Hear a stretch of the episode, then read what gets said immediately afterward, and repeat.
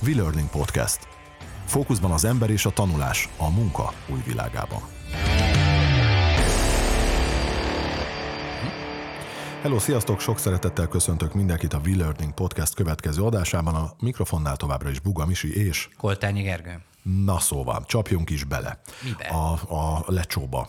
Ö, meg most, ú, most egy idióta nagyon hülye két forintos szó vicc eszembe jutott, de nem. Ah, csak azért sem mondom el. Szóval, az előző adásban a képzésekről és tananyagokról beszélgettünk, és ezt mindenképpen most fogjuk folytatni, ugyanis nem feltétlenül zártuk le azt a, a kérdést, hogy a száraz képzések és száraz tananyagok mitől lesznek színesek, szagosak, interaktívak, ezeket ugye kiveséztük az előző adásba, kvázi felépítettük, hogy nem csak ugye a, a külsőségek, hanem a gyökér a gyökerében leledzik ugye a probléma egy száraz tananyagnak vagy száraz képzésnek, aztán jöhet ugye a felpimpelés, tehát belülről haladjunk kifele, ez volt gyakorlatilag az előző adásunknak a, a lényege nagyon röviden összefoglalva, és ott hagytuk abba Gergővel, hogy kvázi a konklúzió ugye az, az a megoldás, hogy belülről haladsz kifele, viszont a részleteket nem kezdtük el kivesézni, illetve ugye az egész képzésnek a legvégén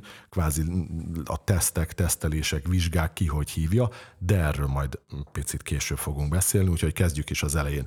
Tehát a, a milyen részletek, vagy mennyire részletesen kell mondjuk egy száraz tananyagot, vagy egy száraz képzést belülről, a legelejéről kifele bontani?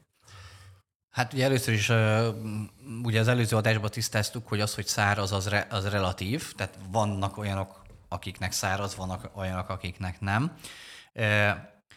Minél, minél magasabban jársz egy adott témakörben, tudásban, képességben, annál jobban tudod egyébként a száraz anyagot is kötni valamihez.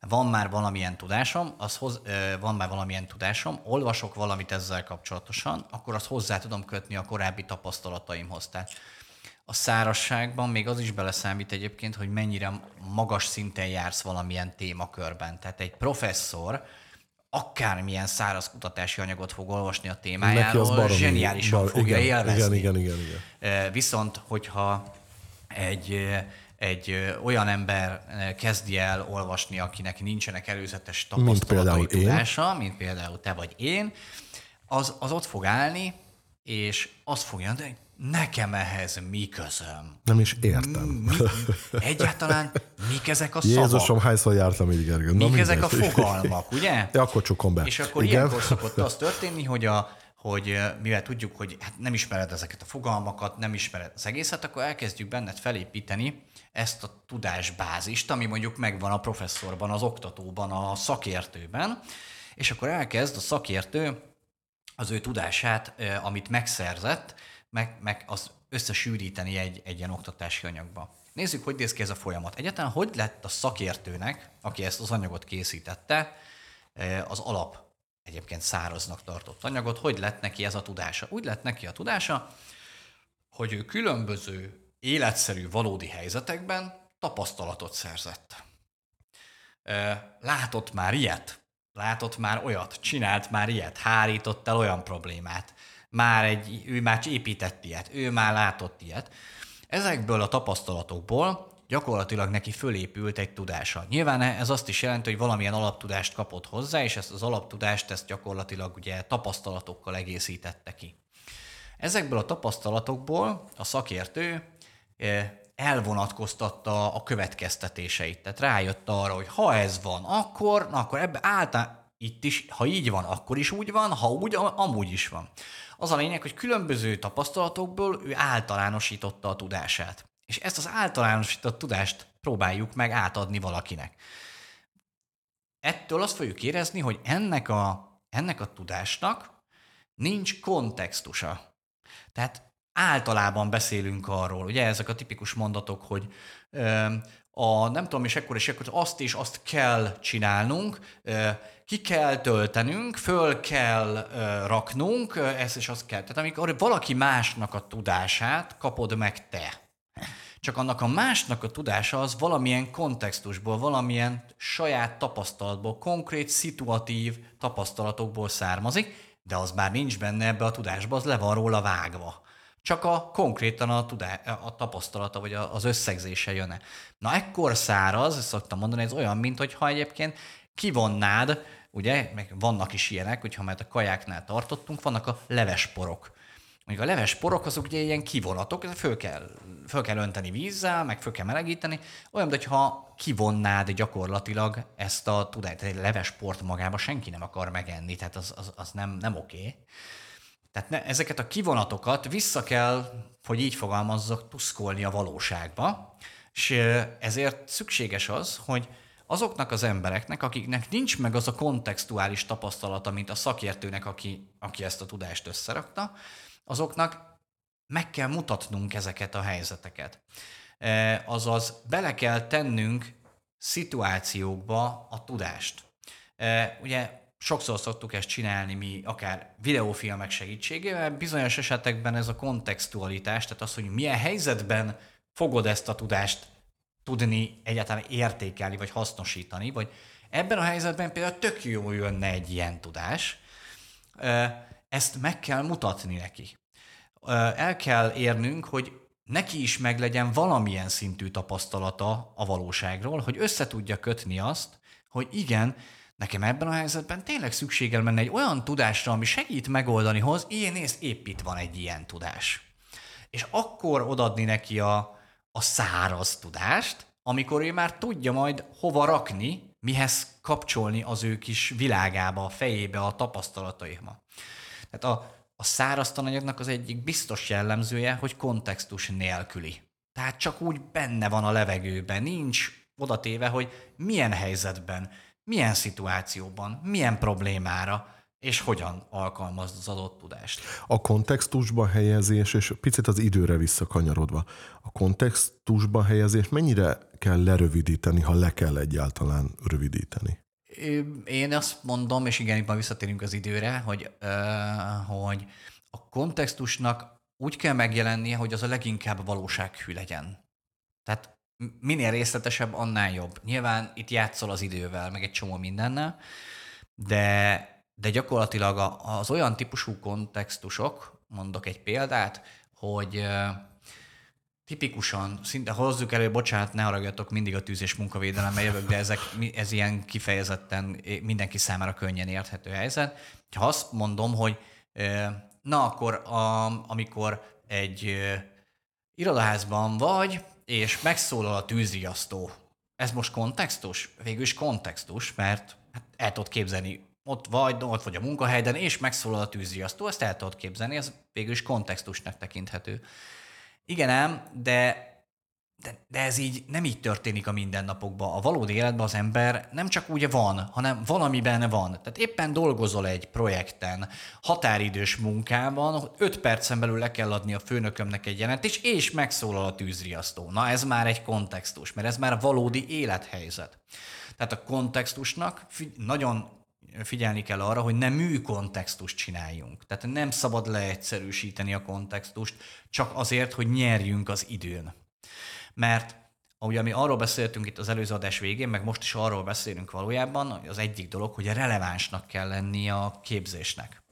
Tehát lehet, hogy egy tartalom száraz, de ha be tudom, őt, be tudom rakni az ő valódi életében, a, való, a célcsoport a valódi életében lévő kontextusba, szituációkba, problémákba, helyzetekbe, akkor abban a pillanatban relevanciát teremtek a tartalom és a tanuló között. Tehát azt mondja, jé, igen, én nekem tényleg van ilyen szituációm, tehát akkor amit most mondani vagy amit látok, az nekem releváns lesz. Tehát nyilván, ha nekem egy olyan kontextust építenek, hogy amikor uh, Marikát a nem tudom milyen tehenet fejed, akkor az nekem nem egy valódi kontextus, mert én nem fogok tehenet fejni. Pedig egyébként egy kontextus valaki másnak.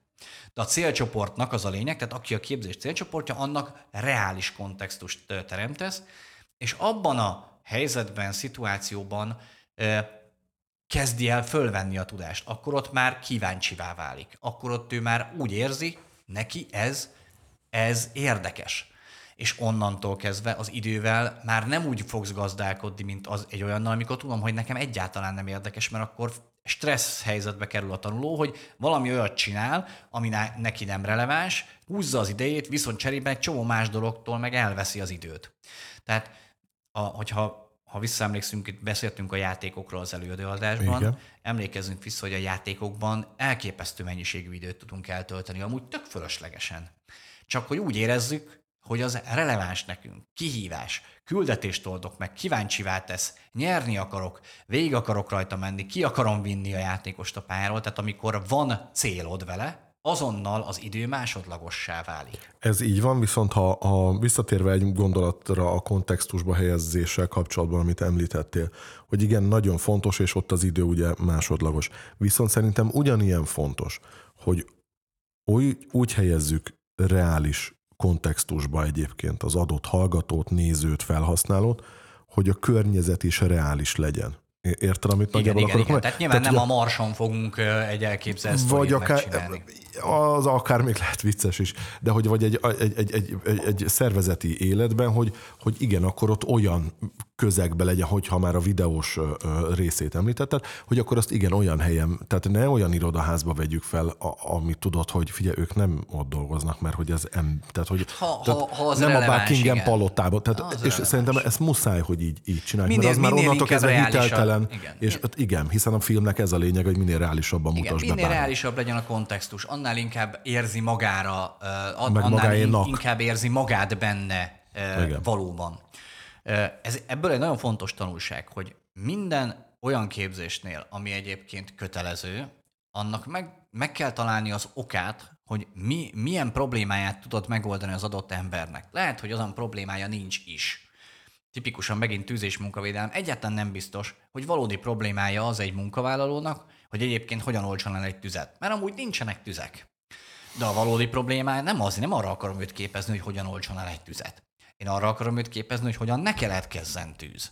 Ez az egyik. A, a másik magyarul. meg el tudom neki mondani, hogy a legjobb tudásod szerint is mindent megtesz, hogy ne keletkezzen tűz, de ettől még keletkezhet tűz. Ez egy elektromos zárlat, akármi Bármi. történhet. Ha viszont tűz van, akkor viszont az, az, az onnantól kezdve már probléma lesz neked. És hogyha kellően tudod fölvezetni, hogy neki miért pro- probléma, és meg tudod őt győzni, hogy ezt a problémát neki majd meg kell oldani egyszer, és reméljük, hogy minél később vagy soha, de, de hogy tudja, hogy mit, mit kell csinálnia egy ilyen helyzetben, és akkor lehet ismételtetni évente, hogy ebben az évben sem történt tűzeset, szuper, reméljük a következőben se fog, de ha mégis megtörténne, akkor ismételjük át, hogy mit is kell valójában csinálnunk. De a, a központi kérdése, legyen ez az autóhasználati szabályzat, mik azok a problémák, amiket te meg akarsz oldani a képzéssel. Tehát ha például azt mondod, hogy az egy probléma, nem tudom, hogy hogy kell egy autót igényelni. Majd amikor autót fogsz igényelni, akkor az egy probléma lesz, mert oda fogsz menni, és meg fogod kérdezni, hogy milyen űrlapot kell kitölteni, kitől kell. Lehet egy, hazavihetem, vagy, vagy csak itt lehet parkolni vele, vagy mi, mik, a, mik a dolgai, akkor ez egy probléma. Tehát azt kell megmutatni, hogy milyen esetben leszel milyen problémában, milyen szituációban, és azt hogy fogod tudni megoldani. Mennyire szoktak, vagy mennyire tapasztalod azt, hogy, hogy néha elrugaszkodnak mondjuk egy picit így, nem feltétlenül a kontextustól, de talán mondhatjuk ezt is, hogyha azt mondják, hogy a legyen a színes, szagos, nem, nem tudom én mi, és amikor igen azt látod, hogy vagy azt érzed, kvázi szolgáltatóként vagy gyártóként, hogy itt van egy lazac, és vág ki vele ezt a fát. Érted? Tehát, hogy amikor ilyen már ilyen irreálisba mennek, mert ott viszont akkor muszáj, hogy ugyanezt elmondod nekik, én azt gondolom, hogy Igen, a kontextus a fontos. Nyilván mindig, amikor ügyféllel dolgozunk, akkor, akkor ezt, a, ezt a tudást, hogy mitől lesz valami jó, azt mindig elmondjuk. És nyilvánvaló, az nem kérdés, hogy zseniálisan kitalálhatjuk a kontextus, meg minden egyebet, de azért Attól az nem biztos, hogy jó lesz. Könnyednek kell lenni a feldolgozása tekintetében is, sőt, még olyan csúnya szavakat is szoktunk mondani, hogy szórakoztatónak kell lenni. Jaj, Általában na, ilyenkor, ilyenkor szoktak először felvonni a szemöldököt, hogy egy kötelező eh, képzés, ami egyébként arról szól, hogy milyen szabályokat kell betartanunk, hogy lehetne már szórakoztató, már pedig tud az lenni, hiszen, és a szórakoztatás megint a kontextusból jön. Tehát ha tudom, hogy milyen helyzetekben vannak, és mindig meg szoktam kezdeni, meséljétek már néhány olyan dolgot, biztos volt már olyan, ami, amin nevettetek. egy, ezzel kapcsolatban. Biztos, hogy volt már olyan, amit nevettetek. Hát igen, például amikor próbáltuk a, a poroltó készüléket használni, és kicsúszott a kezéből, és mint a kígyó össze-vissza ment, és az első egység után olyan, olyan jót nevettünk. Mindenkinek vannak vicces, humoros Sztoriai, történetei a, akármiről. Ezeket kell összegyűjteni, és ezeket kell valahogy ügyesen beépíteni, de humorral nagyon óvatosan kell bánni, erről már ugye itt a Dr. Prezivel történt Igen podcastban sokszor beszéltünk, hogy a humor egy kétélű fegyver, lehet nagyon jó is, és lehet nagyon problémás is, sértő, bántó, akármi. Most ebben nem akarok belemenni, mert hallgassátok meg a humorról szóló podcastunkat, vagy a humor képzésben podcastunkat, de az is egy ilyen elem, amit nagyon jól lehet használni. Végezetül, de nem, még nem a műsor vagy az adás legvégén. Tehát eljutottunk akkor ö, ö, oda, hogy bizony ezt valahogy le kell majd zárni, vagy értékelni, mond, nevezhetjük így is, és bizony jönnek a tesztek, tesztelések, vizsgák, most erős túlzása majdnem mindegy, minek nevezzük. Mi értelme van egyébként a kötelező képzések végén, mondjuk a vizsgáknak, teszteknek, lehet-e akár, most ez lehet hülyé hangzik, hogy lehet fájdalommentes egy teszt egyébként? Igen, ez a jó válasz, hogy hogy lehet, ha nem is azt mondom, hogy fájdalommentes, de lehet érdekes egy teszt. Azt, hogy miért van, hogy ezt a kérdést tetted hogy nyilván azért, mert tanulás eredményét kimenetét ellenőrizni Valahogy mérni kell. Tehát, hogy nyilván Igen. azt mondjuk, hogy ha már egyébként te végignéztél, egy, vagy végigcsináltál egy képzést, akkor szeretnénk tudni, hogy mi az, ami megmarad belőle. Az, egy más, az már egy másik kérdés, hogy erős tévhit az, hogy ezt a képzést követő 20 másodpercen belül kell megmérni, hogy itt most véget ért, és akkor rögtön indítsuk el a, is a tesztet. Ugyanis ilyenkor azért a rövid távú memória még erősen dolgozik, hiszen mindannyian voltunk egyetemisták, meg érettségiztünk, és tudjuk, hogy rövid távon bármilyen baromságokat képesek vagyunk megtanulni, aztán azt se tudjuk, hogy azt az életben megtanultuk. Oh, ki ezt a te vizsgáról Így van, tehát a, a, az agy az nagyon jól szelektálja a hülyeséget, a felesleges dolgot. E, így van ez a, a kötelező képzések utáni azonnal történő vizsgákkal is, nulla dolg, érde, értelmes dolgot mérnek. Tehát nem, nem mond semmit arra vonatkozólag, hogy amúgy egy, egy éles helyzetben egyébként mit fog csinálni az illető. E, és ez egy nagyon fontos dolog, hiszen a, hiszen ezeknek a képzéseknek azon szervezeteknél, akik azt mondják, hogy ők nem azért képeznek csak, mert XY előírta, hanem ők tényleg meg akarják előzni a bajt, ők tényleg azt akarják, hogy jól működjön ez a folyamat, ők tényleg nem akarnak 75-ször elmagyarázni, hogy kell kitölteni az űrlapot, azoknak az a fontos, hogy a képzés végeredményeként változzon a teljesítmény, változzon valami az adott illetőnél, hogy másként csináljon valamit és erre valók a mérések. És ez egy teljesen rendben lévő igény, sőt, még sokkal többször kellene mérni, mint amennyiszer mérünk. Az már egy másik kérdés, hogy mit mérünk, meg főleg, hogy hogyan mérünk. Igen, én ezt akarom, hogy ott mit tudsz, mert hogy az, hogyha van, van egy olyan, hogy elvégez egy képzést, vagy akár egy tananyagot, és én, én, én, én nem nagyon szerettem ezeket a, vagy nem szeretem azokat a, a teszteket, vagy nem tudom, nevezük vizsgáknak, amikor tudod, ilyen válaszadási lehetőség, vagy A, B vagy C, az egy idő után típjáték lesz. Sőt, itt is abba az irányba mennék, hogy amikor az a fontos, hogy le tudjuk igazolni, hogy de nálunk megvolt és le is vizsgázott, akkor szoktak arra törekedni, hogy lehetőség szerint valami könnyen kitölthető legyen a vizsga ne, ne nagyon, tehát ahhoz már nagyon bénának kell jelenni, hogy valaki megbukjon rajta. De én most ezt az esetet félretenném, mert ez, ez valójában egy, ez egy szervezeti reakció valamire. Én azt az esetet nézném, amikor azt szeretnénk, hogy tényleg történjen meg, tudat, a növegedjen a tudatosság, ahogy szoktuk mondani, mm, illetve hogy történjen változás. Tehát eddig mindig így csinálta, ez nem jó, ahelyett így kéne csinálni, akkor ezután csinálja úgy. És igazából a legjobb mérés az az, amikor megnézzük az életben. Tehát, hogy eddig 27-szer kellett javítani egy leadott űrlapot, eh, meg volt a képzés, a képzés után fél éve megnéztük, és ott már csak tízszer kell javítani, ez ekkora javulás uh-huh. a teljesítményben. De ugye külön kell választanunk azt, hogy a képzés eredményessége, és utána pedig a megváltozott teljesítmény, tehát a, ahogyan az életben történik a dolog, azt, azt nehezebb mérni, sokkal bonyolultabb, nem mindig kell rá vállalkozni. De az, hogy mi volt a képzésnek a célja, tehát hogy mit mérünk, hogy a képzés elérte a célját. Ehhez viszont exakt módon kell definiálni a célokat, tehát Pontosan. nem tartalmat kell adni a képzésnek, hanem célokat. Ugye ez a másik dolog, amivel a relevanciát tudom növelni, hogyha én egyébként a képzés tartalmát csak azt követően határozom meg, hogy előtte meghatároztam a célokat. Akkor el tudom kerülni azt, hogy a képzésbe bekerüljenek Hát jó, ha tudja, vagy fölösleges, vagy igazából... De apró érdekességek. E, igen. Apró érdekesség, igen, 47 oldal 47 érdekesség. oldal, az apró betű érdekesség. Ugye, amikor, amikor exakt módon le tudod írni, hogy a következőt szeretném, azt szeretném, hogyha egy ilyen helyzetben így tudna viselkedni. Egy ilyen helyzetben ezt a döntést hozná, egy ilyen, ilyen, egy ilyen formot ilyen módon tudna kitölteni. Ha ezeket exakt módon meg tudom határozni, akkor amikor a tesztre kerül a sor, akkor azt is meg tudom határozni, hogy mit akarok megmérni. Azt akarom megmérni, amit célként kitűztem, hogy ha, ha ez volt a célom, akkor ezt ő tudja-e.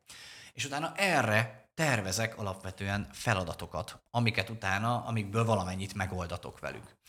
E, ami a klasszikus hiba, hogy memoriter teszteket csináltatunk Igen. velük. Ez azt jelenti, hogy az anyagban volt egy mondat, arra a mondatra én rákérdezek. Igen. Ugye? Mert akkor biztos elolvastam. Igen. Vagy e, azt mondom, hogy a, a, az anyagban volt egy felsorolás, és akkor kérem a felsorolás elemeit. Vagy az anyagban volt egy folyamat, és akkor kérem, hogy állíts sorba, hogy mi a folyamat Jézus, lépés. Ugye? egyébként. Ezek is tipikusak. Elképzelhető, tehát van, van, lehet például az utó, utóbbi, ez lehet egyébként egy reális dolog, hogyha azt mondod, hogy azt szeretném, hogy ha, ha tudná helyesen a folyamat lépéseket, hogy először igénylek, aztán kitöltöm, utána leadom, és a végén, és ezt nem keverem össze, akkor ez mondjuk egy reális cél, uh-huh. és egy reális mérési pont, hogy akkor ragd már helyes sorrendben a műveleteket, hogy, ahogyan el kell végezni a folyamatot. Ez, ez lehet reális. Tisztosan. Az azonban megint fontos, hogy a tartalomnál a kontextus fontos, úgy a tesztnél is, vagy a feladatnál is a, a kontextus fontos. És tudom, hogy ez egy sokkal fájdalmasabb dolog, mert sokkal több idő és energia kifejleszteni tíz olyan feladatot, aminek van kontextusa, és kihívást jelent, mint tíz olyan feladat, amiben valamire rákérdezek, uh-huh. ami kontextus nélkül adott. Hogy néz ki egy feladat kontextussal? Maradjunk a kedvenc tűzés munkavédelmemnél, ahol feltettük az előbb már ezt a kérdést is, hogy ez lehet egy tesztkérdés, hogy az irodában ülsz, éppen dolgozol egy projekten, megszólal a tűzriasztó. Mit csinálsz? A. B. C. C. Variant, igen. ugye? Ez egy jó feladatnak tűnik? Hmm, hát végül is van kontextus, stb. stb. De nem. Ugyanis az é- mert nem életszerű a feladat. Mert nem ülök csak úgy. De ebből, meg ebből tipjáték lesz Így a van, ebből tipjáték van. Viszont mi van akkor, hogyha ezt a feladatot a következőképpen fogalmazod meg? A, a főnöked egy órával ezelőtt egy olyan feladatot adott, hogy, vagy egy x idő, fél órával ezelőtt, hogy egy óra múlva szüksége van egy jelentésre, egy összefoglalóval, meg egy ábrával. Nagyon fontos, vinnie kell valami döntésre. 30 percet dolgozom már bizonyos részeivel meg, vagy éppen raknád össze a többi részét az anyagnak, mikor megszólal a tűzriasztó. Milyen döntést hozol? Mit csinálsz? Az A verzió az az lesz, hogy fölállok, kimegyek az irodából, körülnézek, beleszagolok a levegőbe, hogy van-e füst valahol, ha nem érzek semmit, visszaülök, gyorsan befejezem, és aztán utána lemegyek a gyülekezési helyre. B mivel tudom, hogy a tűzriasztó megszólás után azonnal a gyülekezési helyre kell menni, ezért föl, összecsap, összekapakolom a gépemet gyorsan, és elindulok, de közben eszembe jut, hogy vettem két rút téli szalámit, amit beraktam a konyhai hűtőbe, azt, azt nem hagynám itt, úgyhogy még elszaladok érte, mielőtt lemegyek. A harmadik meg az, hogy összepakolok gyorsan lemegyek, és utána, mikor leértem a gyülekezőpontra, felhívom a főnökömet, hogy tűzriadó van, nem tudom most határidőre leadni, mert nem tudok dolgozni.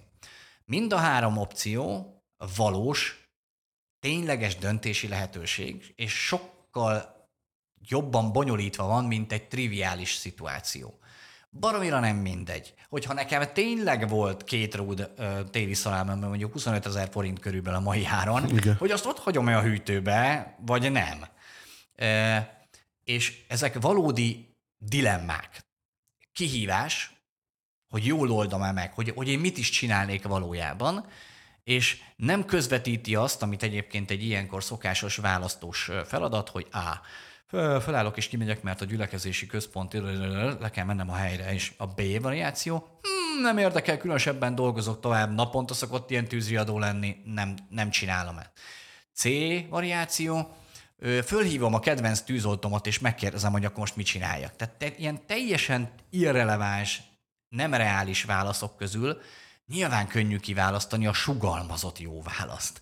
Ha nem azt akarjuk, hogy minden áron átmenjenek a teszten, akkor nem az a cél, hogy a sugalmazott jó válasz, legyen egyértelműen jó, meg két egyértelműen rossz válasz, hanem legyen mindegyik válasz elég jó ahhoz, hogy, hogy hihető legyen, és az egyik válasz a másikhoz képest csak nüansznyi eltéréseket tartalmaz, és az egyik összetevőjét változtatom meg csak a helyes döntésnek. Igen, az, ez a klasszik, vagy nem oda teszem a veszőt, és úgy más értelme van Igen. ugye a válasz. Azért egyébként csináltunk ilyeneket nagyon száraz jogias anyagokból, uh-huh. tömegével ilyen típusú tesztfeladatokat, és nagyon szerették, mert az volt a válasz, hogy jé, pont ilyeneket csinálok egyébként napközben a munka a helyemen, tehát ez egy komfortos helyzet nekik, valódi problémákat megoldni. Ellenben egyáltalán nem komfortos helyzet egy memoriter feladatot megoldani, valami olyan szövegre, amit nem írt, nem is ért, nem is tudja, hogy mit kezdjen vele, de emlékezzen rá vissza, hogy mi a franc volt abban a pontos szövegbe.